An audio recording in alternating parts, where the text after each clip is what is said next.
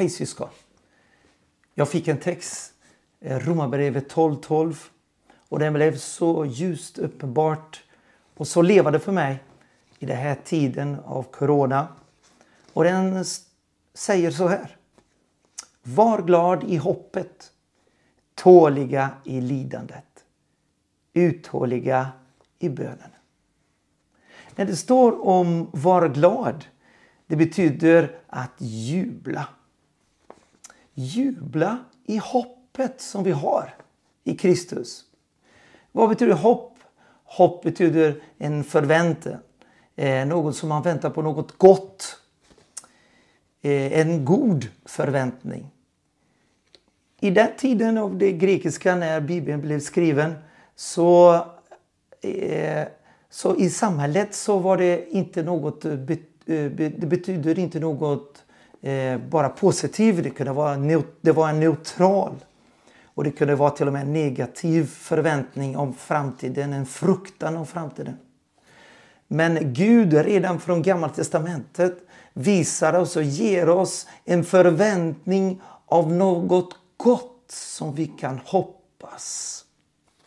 Och det är det som Kristus kom till oss och blev uppenbart. Och vill visa oss att vi har ett hopp som är fast. Vi läser redan då i psalm av David, eh, nummer 33. Och där talar om hopp som David fick erfara med Gud i hans liv. I vers 13 så står det Från himmelen skådan, skådar Herren ner. Han ser alla människors barn. Vers 18. Se, Herrens ögon ser till dem som fruktar Gud. Till dem som väntar på hans nåd. Han räddar deras själ från döden och håller dem vid liv i hungerstid. Vår själ väntar på Herren. Han är vår hjälp och vår sköld. I honom gläder sig vårt hjärta. På hans heliga namn förtröstar vi. Låt din nåd vila över oss, Herre, ty vi sätter vårt hopp till dig. Hoppet hör ihop med vår själ. Själ med våra känslor, tankar, sinnet. Så Gud vill trösta oss.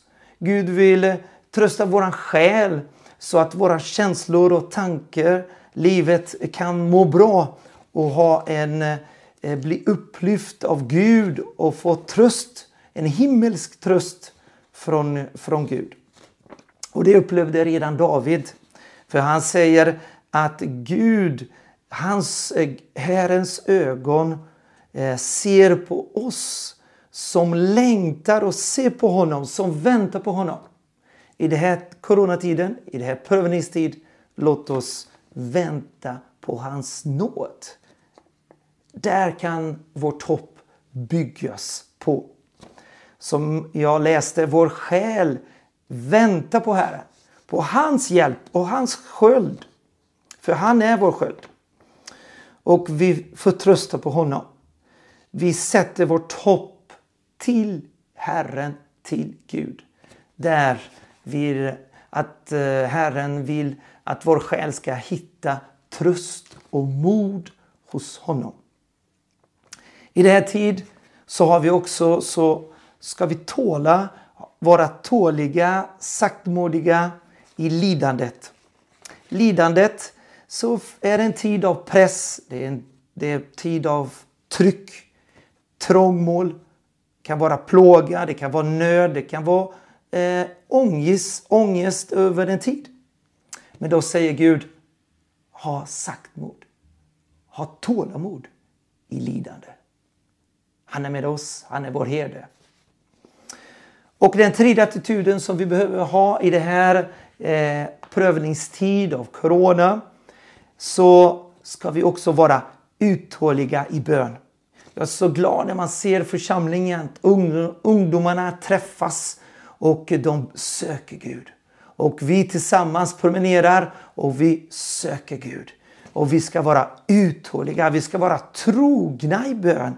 Vi ska fortsätta och inte tröttna att be. Vi ska alltid vara redo att be. Det betyder också att hålla sig till bönen.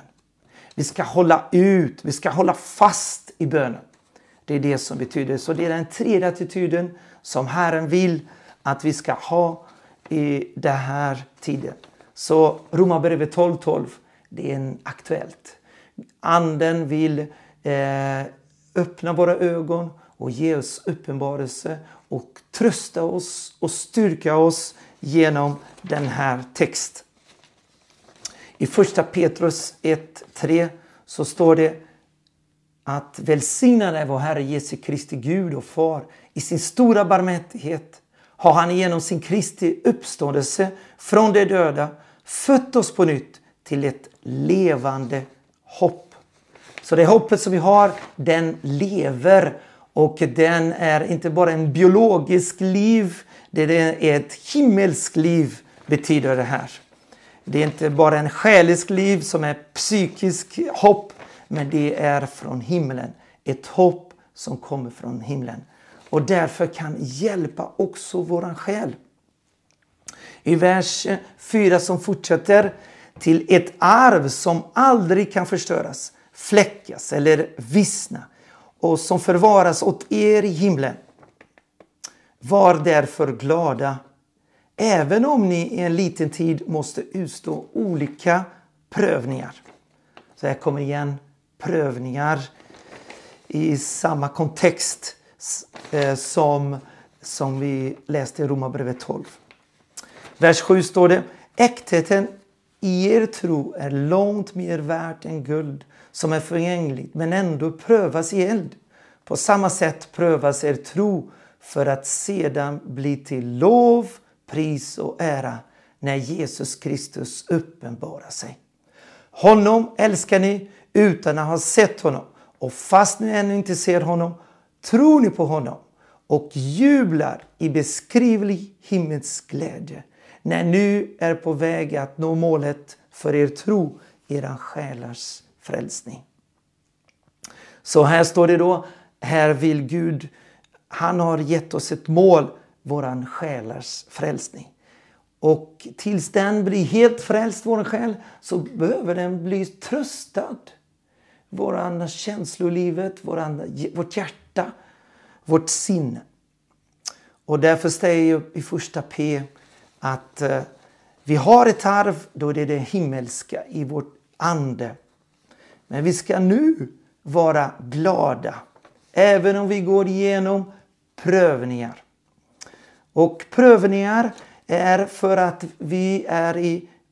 Vi ska prövas som gulden som blir renare och renare genom elden. Det här är hoppet?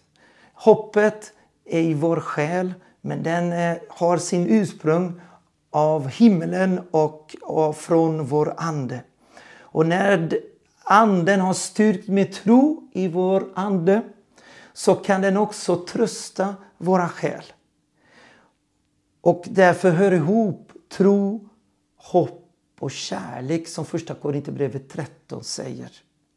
För Gud älskar oss. Han styrker eh, med sin ande i vår ande. Och den fyller med en himmels tro.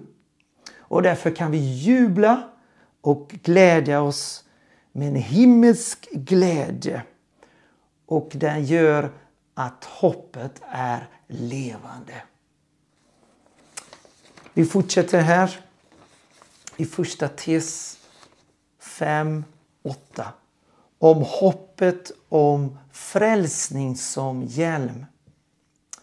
Vi som är tillhör dagen ska vara nyktra, eh, iförda tron och kärleken och rustning. Eller när en ny bibel säger ta på oss trons och kärlekens bröstsköld. Och vi ska ta på oss också frälsningens hopp. Så vi har en hjälm med frälsningens hopp. Hoppet om frälsningen som hjälm. Vi har en hjälm som är frälsningens hopp. Och hur ska vi ta på oss frälsningens hjälm? Det kan vi ta första steget i hur vi tar på oss frälsningens hjälp. Det är genom, Eh, det står i Romarbrevet 15.4. Eh, det står allt som skrivits förut står där för att undervisa oss. För att vi genom uthållighet och tröst från skriften ska, ska, ska kunna hålla fast vid hoppet. Så här står det att skriften har en uthållighet och den har en tröst. Och när vi hör Guds skrift, Guds ord, hela skriften, den kan ge oss hopp så att vi kan hålla fast vid hoppet. Amen. Så första sättet att ha hopp, att förnyas i hoppet, att eh, överflöda i hoppet är att när vi förbliver i hela Guds ord, är mäktig, är inspirerad av den heliga Ande för att trösta oss och ge, ge oss uthållighet och tröst och styrker oss med hopp. Det står i psalm 119, vers 50. Det är min tröst i mitt lidande att ditt ord håller mig vid liv. Så salmen står här att det är Guds ord som tröstar oss i vårt lidande. I den tid som vi går igenom av prövningar. Ett annat eh, eh, ställning, en annan attityd som gör att vi ska ta på oss hjälmen, hoppets hjälm. Eh, det är genom att bekänna ordet med vår mun. I Hebreerbrevet 10.23 står det Låt oss orubbligt hålla fast vid hoppets bekännelse. För han som har gett oss löfte är trofast. Så hoppet, mysterium och hemlighet att låta det bli förnyat, låta det bli en fräsch vara, en färsk vara i, till våran själ.